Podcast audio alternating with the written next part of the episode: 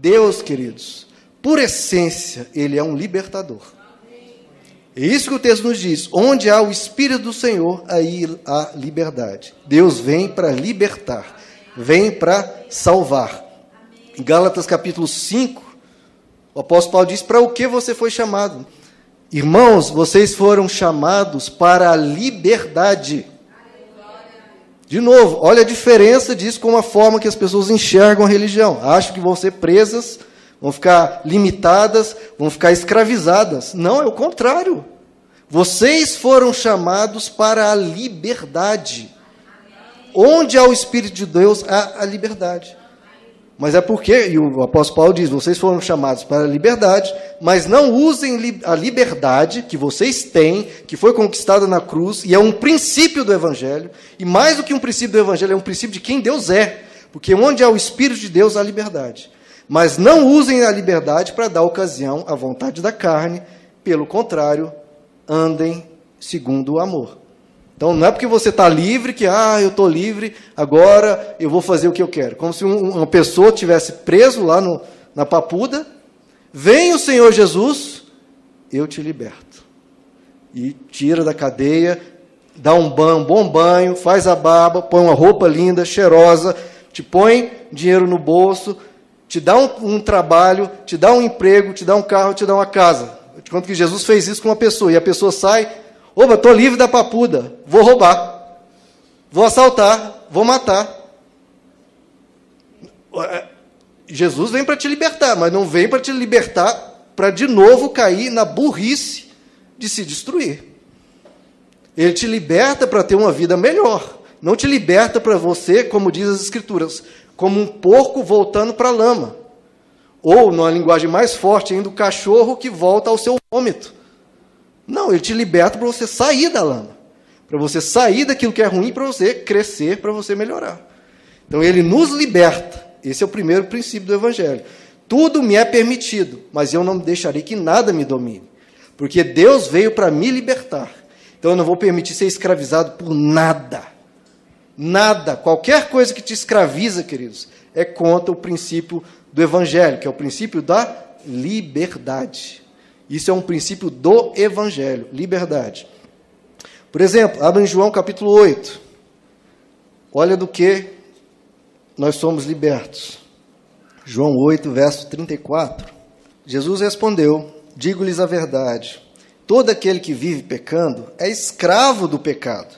E é por isso que Deus te liberta e você não vai voltar para o pecado, para ficar pecando. Por quê? Porque você, aquele que vive pecando, não é aquele que peca de vez em quando. Mas quem vive pecando, consente com o pecado, ah, eu vou pecar e vou continuar pecando e eu quero ser assim. Quem vive pecando é escravo do pecado.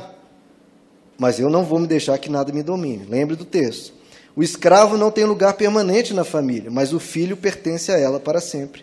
Portanto, se o filho os libertar, vocês de fato serão livres. De novo, a mensagem do evangelho: o filho liberta. E se você está liberto, você está livre. Livre de tudo, inclusive do pecado. Você não vai viver pecando. O pecado passa a ser algo ocasional. Ocorre aqui, ocorre lá, porque nós somos pó, nós somos falhos. Mas você não consente com o pecado. Você não quer o pecado, porque você é uma pessoa livre. Eu não vou roubar, não vou matar, porque eu fui liberto da prisão e eu não quero, não tem nada mais aquilo em mim. Eu estou livre do pecado. O apóstolo Pedro diz algo semelhante ao que eu comentei com o apóstolo Paulo disse. Segundo 1 Pedro capítulo 2, ele diz: "Vivam como pessoas livres, mas não usem a liberdade como desculpa para fazer o mal." Então, o que, que o evangelho ensina? Vivam como pessoas livres. Essa é a mensagem do evangelho, queridos. A religião que se prega por aí, eu não, nem, não quero nem saber disso. Eu quero o evangelho. E o evangelho diz: viva como uma pessoa livre. Eu já comentei isso algumas vezes, quando assim na nossa vida cristã, que eu me sinto assim um pouco pesado, ai, o evangelho está um pouco pesado, algumas coisas que parece que eu não posso, não posso, não posso. Na hora que isso vem na minha cabeça, espera aí, se eu estou pensando isso, eu não estou vivendo o evangelho.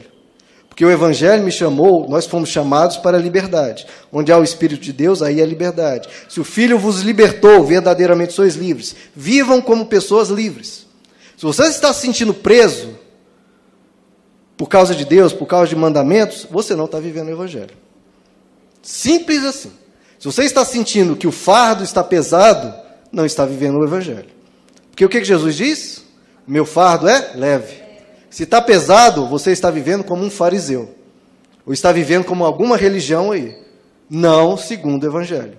Porque você foi chamado para a liberdade. O apóstolo Pedro diz: vivam como pessoas livres.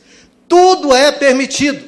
Vivam como pessoas livres, mas não usem a liberdade como desculpa para fazer o mal. Você está livre, liberto. Ele quebrou as correntes, ele quebrou a maldição. Você está livre. E ele nos liberta também da culpa. Veja aí comigo em Colossenses capítulo 2. Ah, eu vibro, queridos, com o evangelho. Porque todo mundo acha que as religiões são todas iguais. E são. Inclusive o cristianismo que alguns pregam, mas o evangelho, meus irmãos, totalmente diferente. Uma coisa é uma coisa, outra coisa é completamente diferente. Colossenses capítulo 2, verso 13. Olha o que nos diz: Quando vocês estavam mortos em pecados e na incircuncisão de sua carne, Deus os vivificou com Cristo. Ele nos perdoou todas as transgressões, veja só, ele nos perdoou todas as transgressões e cancelou o escrito de dívida, que consistia em ordenanças e que nos era contrária. Ela, ele removeu-a pregando na cruz e, tendo despojado os poderes e autoridades, fez deles um espetáculo público, triunfando sobre eles na cruz. Então, esse é um outro ponto. Tudo é permitido. Não me deixarei dominar por nada, nem pela culpa.